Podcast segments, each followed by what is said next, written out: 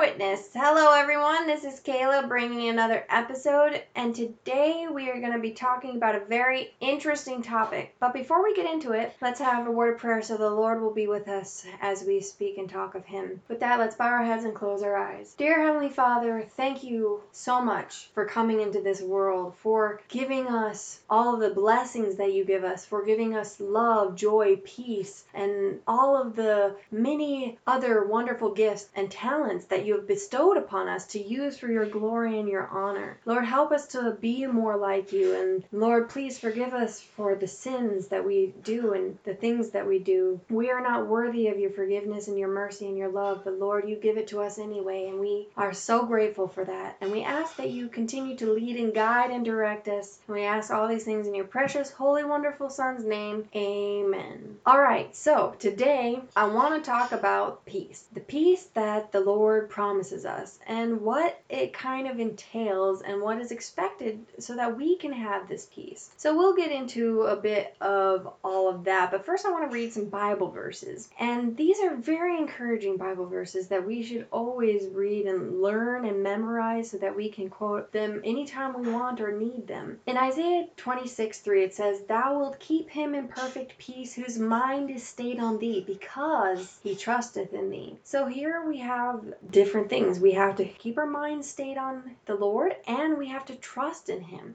These are the conditions of having perfect peace, and we'll get into that a little bit later. It says in Psalms 119 165, Great peace have they which love thy law, and nothing shall offend them. So it doesn't matter what people say about us, it doesn't matter what we have to do or give up. We won't be offended, we won't let it bother us because the Lord has promised to be there for us and give us that peace. And the Lord will fulfill his promises. We must believe. In number 6, 25 through 26, it says, The Lord make his face shine upon thee, and be gracious unto thee. The Lord lift up his countenance upon thee, and give thee peace. This is a beautiful promise. In Psalms 29, 11, the Lord will give strength unto his people. The Lord will bless his people with peace. We are given so many beautiful promises in the Bible about peace and how we are not alone. John 14, 27 says, Peace I leave with you, my peace I give unto you, not as the world giveth, give I unto you. Let not your heart be troubled, neither let it be afraid. Now it's very interesting this verse makes this distinction between the peace that the world proclaims to give you and the peace of Christ. And we'll be getting into that a little bit too later on. And we have to have that right peace because if we have the wrong peace, it's not true peace, it's just a fake peace providing us until we realize that this peace that we thought we had was nothing but a masquerade and uh, we, we don't want a fake peace. We want the real peace. John 16 33. These things I have spoken unto you, that in me ye might have peace. In the world ye shall have tribulation, but be of good cheer. I have overcome the world. This is so beautiful. And in Isaiah 41 10, it says, Fear thou not, for I am with thee. Be not dismayed, for I am thy God.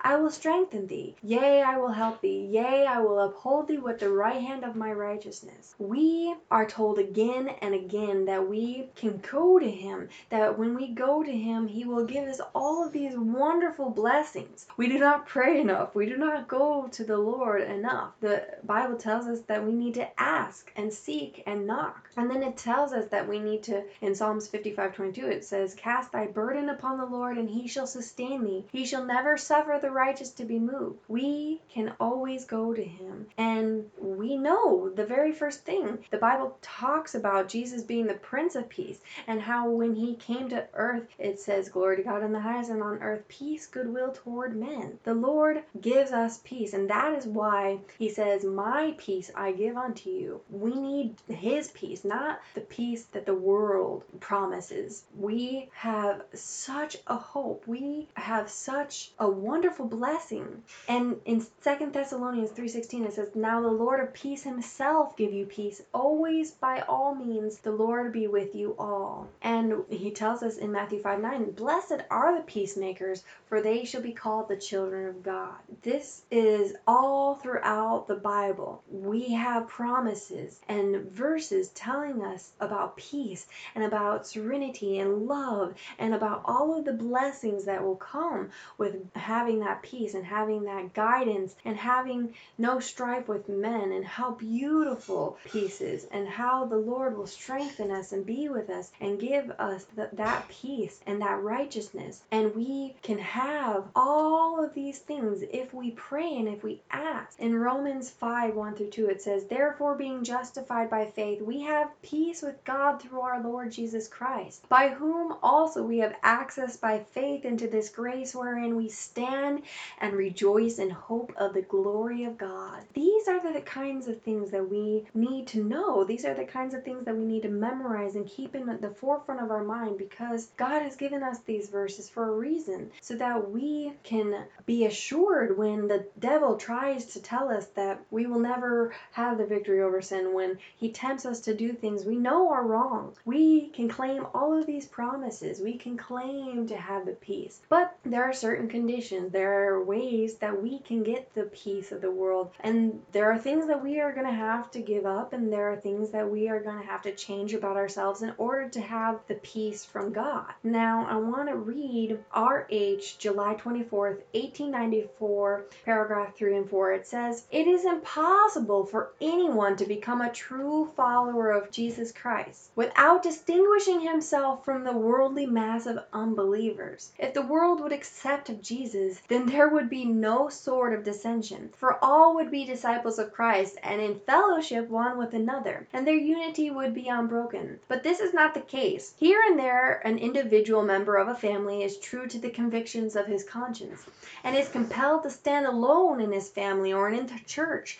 to which he belongs, and is finally compelled, because of the course of those with whom he associates, to separate himself from their companionship. The line of demarcation is made distinct. One stands upon the word of God, the others upon the traditions and sayings of men. In one of his confidential talks with his disciples, a short time before his crucifixion, Jesus bequeathed to his followers his legacy of peace. He said, Peace I leave with you, my peace I give unto you. Not as the world giveth, give I unto you. Let not your heart be troubled, neither let it be afraid. The peace that Christ gave to his disciples and for which we pray is the peace that is born of truth, a peace that is not to be quenched because of division. Without may be wars and fightings, jealousies, envies, hatred, strife. But the peace of Christ is not that which the world giveth or taketh away. It could endure amid the hunting of spies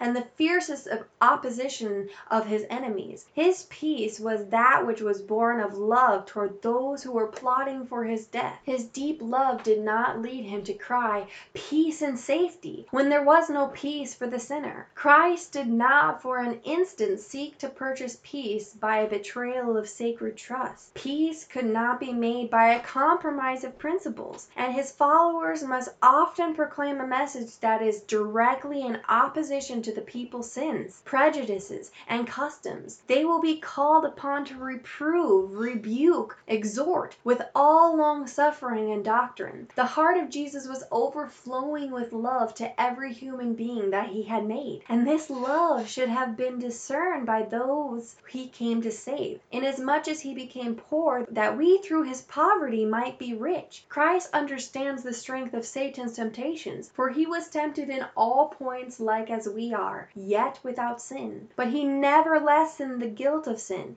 He was the Savior, the Redeemer, and came to save his people from their sins. This is a very powerful and deep quote that we need to take to heart and really study this out because we cannot have peace without following what God has told us. And it doesn't matter if our friends turn against us, it doesn't matter if our family turns against us. We have to stand up for the truth no matter what. We cannot compromise our principles. The moment we compromise our principles is the moment that we fall.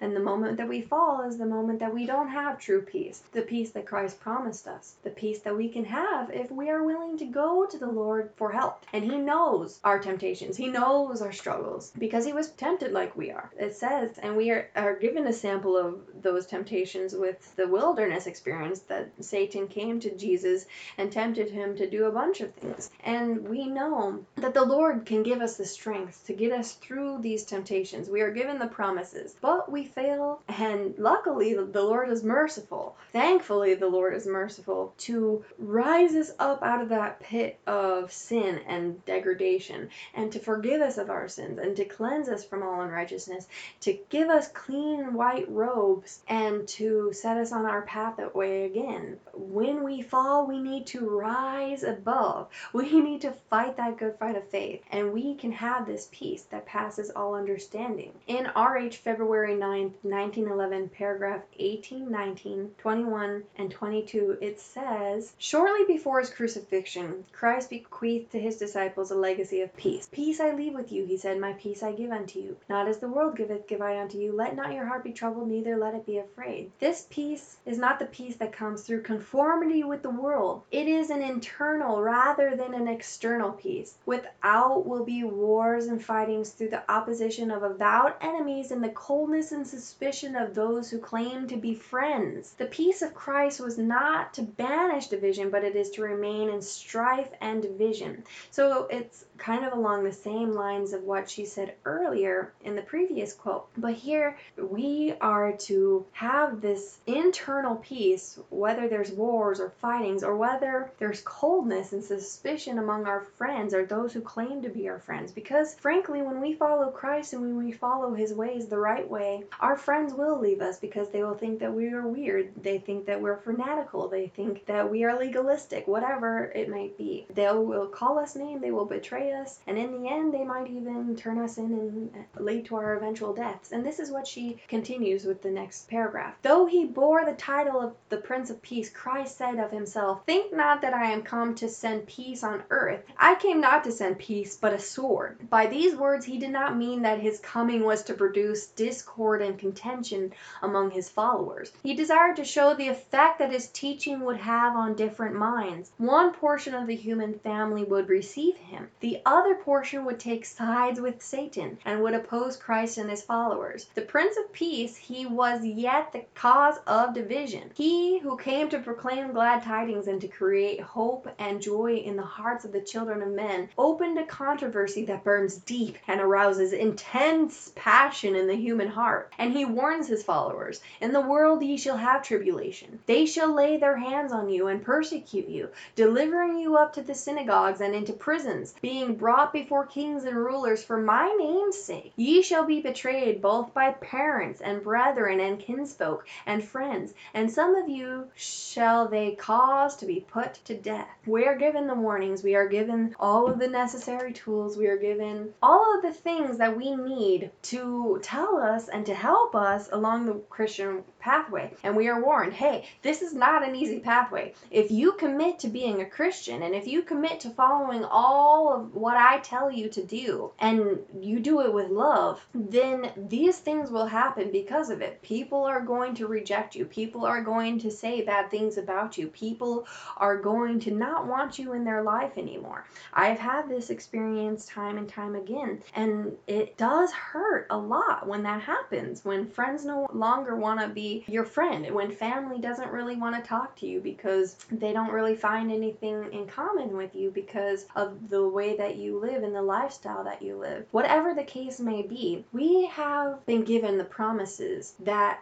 we are not alone, that Jesus is there with us. Now, it's not to say that you can't have any relationships with your friends or your family that don't believe like you do, but we are told that, hey, some of them may not want to be in your life because of how you live and because of the lifestyle you live. And it's really great when you have family and friends who do want to be hanging out with you despite what you believe and despite how weird or unusual you come across. But we are told that, hey, these things might happen to you. You may have friends who hate you and turn to enemies. You may have all of these things, prison and maybe even eventual death and torture, whatever it might be, these things can happen to you.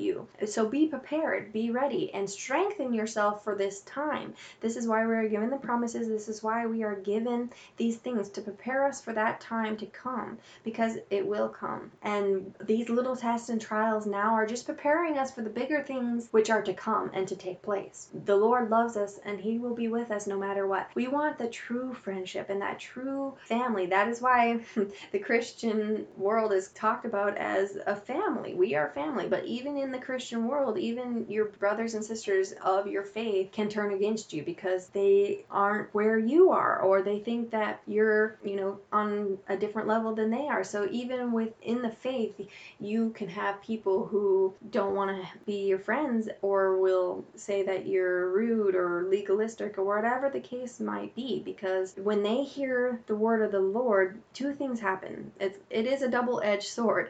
It either pierces your heart to make you want to change or it makes you want to go the other way and say, nope, this isn't for me. I want to do what I want to do and not what the Lord told me to do. Hmm. But the Lord gives us strength to follow his way. The Lord gives us all the tools we need, all the armor we need to fight against the adversary, to hold on to the precious promises. And he gives us something to look forward to. He says, This world is not your home. I have a better home waiting for you. I have a much better plan in store for you. But I also need you to do your part, and I will do my part. So in this next quote from R.H. April 30th, 1889, paragraph 6 and 7, she says this Jesus says, Come unto me, all ye that labor and are heavy laden, and I will give you rest. Take my yoke upon you, and learn of me, for I am meek and lowly in heart, and ye shall find rest unto your souls. It is this aspiring to be superior to others that brings us unrest of soul. In wearing Christ's yoke, there is peace and rest and happiness. When we are wearing his yoke, we cannot keep silent. We desire that those who are weary and heavy laden shall come and find rest unto their souls. Those who do come to Christ find his joy and his peace is expressed in their very countenances. Christ denied himself for our sake. His divine feet pressed through every difficulty that Satan could place in his way. He trod the path to Calvary and was crucified on the cross, that you and I might have rest and peace and eternal life. There is no reason for our complaining and murmuring over the obstacles that beset our path. Jesus' divine feet have pressed down the cruel thorns of the way before us, that he might make it easier for our feet. He came to banish darkness from your path, and it only exalts the power of Satan when you talk of your discouragement and doubt. It is not God who hedges up your way. If you find the way hard and toilsome, you may be sure you are not in the right way. You are seeking to reach a false standard. Take your burden to Jesus. He waits to connect you with himself. Let your faith take hold of Christ. When trials press your soul, say, I believe in Jesus. Think of how he made a sacrifice for you at every step. Think of how he laid aside his royal robes, stepped down from his throne, clothed his divinity with humanity, and came to our world to save you. The world was made by him, but the world knew him not. He came unto his own, and his own received him not. He was a man of sorrows and acquainted with grief, and we hid as it were our faces from him. He was wounded for our transgressions, he was bruised for our iniquities. The chastisement of our peace was upon him, and with his stripes we are healed. But did he complain? There is no record that he murmured or lamented his life, and we are not to lament our lives too. Jesus made us a way and made that path easier for us. We must go to Jesus. We must pray to him, and we do not do it enough. We do not go to him when we have these trials and tribulations and temptations and these doubts. We have gotten complacent with our walk with Christ. We have an easy life. The disciples lived through a period of persecution that made them stronger in their faith. Now, we don't have persecution to fear for our lives if we stand up for truth. Maybe if we did, a lot more of us would be stronger in the faith and a lot more of us would fall out of the truth because there is a shaking about to take place among the church and among the people. And the final decisions will be made whether you choose God or whether you choose Satan because those are the only two choices. And whether we make the choice for right or wrong, in the end we will have made a choice. By not making a choice, you you make a choice. There's no sitting on the fence. There is either right or there's wrong. And God loves us so much that he tells us how to be saved. He tells us and makes us a way of an escape because he does not want us to be lost. He does not want the adversary to win. He wants as many people as he can save to the uttermost to be with him in heaven. And that's why he gives us all of these ways and all of these Bible verses and all of these quotes to help us to live a victorious life in him. And that is love indeed. And he tells us of all of the things that will happen if we don't follow him and if we don't believe in him and if what will happen to us. And that is true love, telling us the consequences and giving us a way of an escape. That is the best way. It's like you have all of the answers to the test before it even came. And it's not even cheating because the, the teacher approved it and told you these are the answers. Answer this way and you will pass the test. That is why we have to study. That is why we have to live the life that we live so that we are ready for that final test because that test is coming and it is coming fast because times are crazy and this world is crazy and like never before and it is not going to get any better. It is only going to get worse before a new world is created and then we will have a beautiful wonderful home that will never be destroyed ever again and that is something to look forward to. But the most important thing is that we will be spending time with our Savior and that is an amazing thing. In Signs of the Time, August 11, 1909, paragraph 13 and 14, she says, When we believe in Christ as our personal Savior, the peace of Christ is ours. The reconciliation provided for us in the atonement of Christ is the foundation of our peace.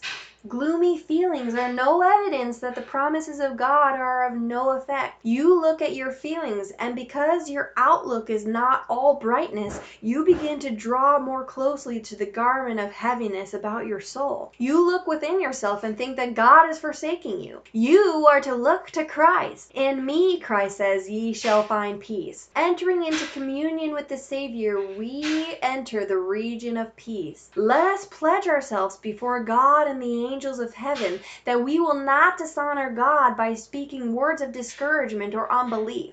If we talk faith, we shall have faith. We shall be confirmed in faith. Close the door to distrust and open the door wide to faith. Invite into the soul temple the heavenly guest. Entertain the precious thought that Jesus loves us, each one. In this way, the clouds of despondency and gloom will be rolled back from the soul, and we shall be enabled to make melody in our hearts to God. That is awesome. That is such a wonderful promise. We must seek Christ. We must forsake ourselves. We must not look to ourselves because whenever we do and whenever we continue in those kinds of thoughts, we just drag ourselves further down. And a lot of us have experienced that. We know this to be true because when you are sad, you have those feelings and then other thoughts start coming into your mind and you you just continue spiraling down. And then before you know it you're in this pit of depression and you're finding it very hard to get out. And you cannot get out in and of yourself. We need jesus. He can pull us out of the pit of despair we are told in the bible. How he can help us out. And we must close that door to distress and open the door of faith. Faith can move mountains even the faith as small as a mustard seed. And by practicing and by talking of faith we shall gain more faith and it's a, a whole circle. All of these things begets more of these things. Because we put that trust and that faith in christ we get more out of it. We get more blessings out of it. We get more peace of mind peace of heart. We start showing these things. Our characters start showing these things. And before we know it we're not portraying ourselves in our selfish ways. We are portraying the ways that the lord puts in us. We are revealing his character and not our own. And that is a beautiful thing. And that is what we all need to work toward and on and day by day we can take it one day at a time and in that day the lord will help us because he does not give us more than we are able to bear he will give us a way of an escape and these are the promises and these are the things that we need to be studying and learning every day, moment by moment. And that is why they are placed there for our benefit and our guidance. Desire of Ages 336.4 says, There is another spiritual lesson in this miracle of the stilling of the tempest. Every man's experience tests testifies to the truth of the words of Scripture. The wicked are like the troubled sea, when it cannot rest, there is no peace, saith my God to the wicked. Isaiah 57, 20 and 21. Sin has destroyed our peace. While self is unsubdued, we can find no rest. The masterful passions of the heart no human power can control. We are as helpless here as were the disciples to quiet the raging storm. But he who spoke peace to the billows of Galilee has spoken the word of peace for every soul. However fierce the tempest, those who turn to Christ with the cry, Lord, save us, will find deliverance. His grace that reconciles the soul to God quiets the strife of human passion, and in his love the heart is at rest. He maketh the storm calm, so that the waves thereof are still. Then are they glad because they be quiet. So he bringeth them unto their desired haven. Psalms 107, 29 and 30. Being justified by faith, we have peace with God through our Lord Jesus Christ. The work of righteousness shall be peace, and the effect of righteousness quietness and assurance forever. Romans 5, 1 and Isaiah 32, 17. Beautiful, beautiful promises. We can have that peace. We do not have to have that storm in ourselves. We must put our burdens and cast them to the Lord. It says that if we trust in the Lord and if we cast our bread upon the waters, after many days it will return to us. That is the kind of trust and the faith that we need to have with the Lord. And it's not talking about literal bread, but we need to cast our cares and worries to the Lord and we will receive a blessing instead. We will not be worried. We will not be troubled no matter what the circumstances are, no matter what it is. We have to have faith and trust in the Lord that He will see us through, that He knows the very best for us. If He takes care of the sparrows outside and if He clothes the grass and He clothes the lily, we are told in the Bible, if He takes care of all of those little tiny details in the universe, how much more is He going to be willing to take care of us and to see to our needs and our wants? The Lord is there for us. We just have to claim the promises. We have to do our part so God will do His part. We cannot just expect Him to automatically do things. That is why Jacob clinged to the angel, which turned out to be Jesus, so long because he would not let him go until he had his blessing. And we have to do the same for the Lord. We can ask and ask and ask for the Lord's help and His mercy and His forgiveness and all of these things. We can ask for His blessings and for His peace over and over again. And sometimes when we pray for things to happen, they don't always happen. Sometimes the answer is no, and we won't know until heaven why that is. But it, we can know that it was because the Lord knows what was best for us. That is why we have to ask for His will to be done. Sometimes He makes us wait a while before He answers the prayer, and that is to improve our long suffering and our patience and our trust and our faith in the Lord that He will see to it and He will do what is best and in the timing that is best for us and not for ourselves. And sometimes it's an immediate yes, and we are granted our prayer request that we have prayed. And that is a wonderful and beautiful thing, and it oftentimes is a testimony. All of them is a testimony of what God does for us and how much love He has for us, in that while we were yet sinners, He died for us. That is something that is so beautiful and something that we will be studying for all of eternity the love and the mercy and the goodness of God. And we will never get tired of studying it because it, it'll always get deeper and broader, and we will never fully understand how merciful and how wonderful God truly is. And I cannot wait to learn more of Him and of His goodness and His love for us. In 2 Testimonies 3:27, it says this: Inward peace and a conscience void of offense toward God will quicken and invigorate the intellect like dew distilled upon the tender plants. The will is then rightly directed and controlled, and is more decided and yet free from perverseness. The meditations are pleasing because they are sanctified. The serenity of mind which you may possess will bless all with whom you associate. This peace and calmness will in time become natural and will reflect its precious rays upon all around you, to be again reflected upon you. The more you taste this heavenly peace and quietude of mind, the more it will increase. It is an animated, living pleasure which does not throw all the moral energies into a stupor, but awakens them to increased activity. Perfect peace is an attribute of heaven which angels possess. May God help you to become a possessor of this peace. That is my prayer, and I hope that it is your prayer too. And I want to encourage you to study more about peace and what it means to truly have the peace of God and how we can obtain the peace of God because this is a, wonderful study. This is a study that you can go very deep into. Read all of the verses in the Bible because there is a lot of them that talk about peace and talk about casting your burdens and your cares upon the Lord. Read them, study them, and know that the Lord will be with you and guide you. And that when we follow and obey His commandments and we love the Lord, we will have that perfect peace that casts out all fear and we will be at peace with the Lord. And we have to be willing to say no to things. We have to be willing to not compromise our values, even when it means people will look at you weird and people will not want to invite you to hang out. And when people reject you and call you all manner of evil, we have to stand for the right. And God will help us as we stand for the right. And He will give us the strength to endure because He has called us. And with that calling, He will make a way to stand strong. That is why we are commissioned time and time again to not be afraid, to stand strong, to stand firm, and to fight the good fight of faith. Because it is a fight, and the fight is for our souls. And we have to fight for other people's souls. That is why we have to have that love to tell others the truth. Because that is true love, telling them the truth about what Satan wants out of them and what obedience to God can do for them. It is freedom to obey and love the Lord, and it is slavery to follow Satan. And that is what a lot of people don't truly understand. Now, I want to sing this song about peace. It is called Wonderful Peace, and I pray that it is a blessing.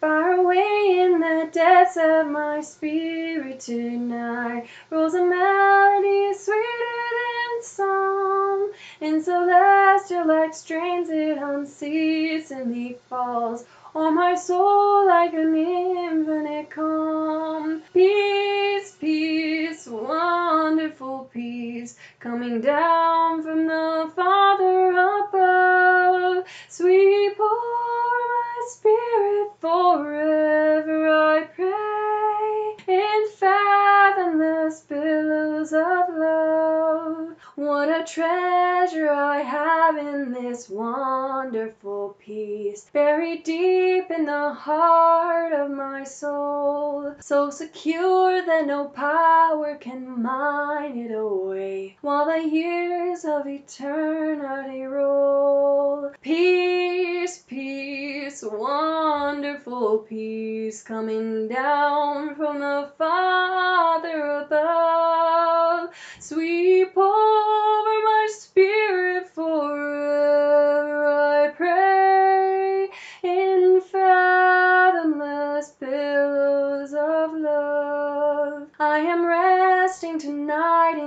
wonderful peace, resting sweetly in Jesus' control. For I'm kept from all danger by night and by day, and His glory is flooding my soul. Peace, peace, wonderful peace, coming down from the Father above.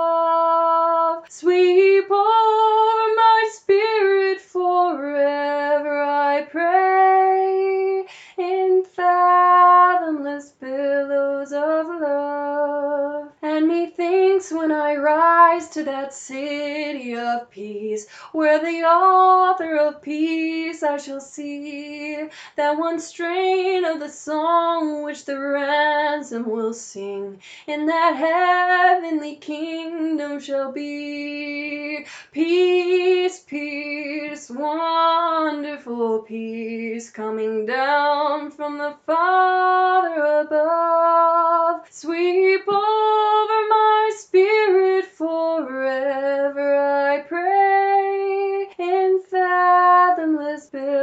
of love.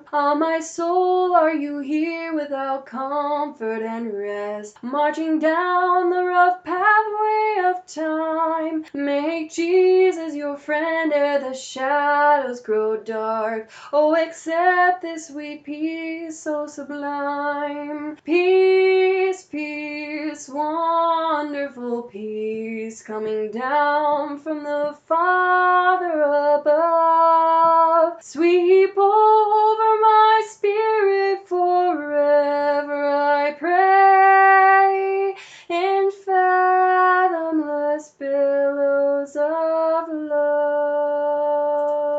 And I want that peace, peace, wonderful peace. And I pray that you do as well. Please pray for me as I pray for all of you. Remember what it says in Matthew 5:16. Let your light so shine before men that they may see your good works and glorify your Father which is in heaven. So with all of this being said, let your light so shine so that you are a star witness for the Lord.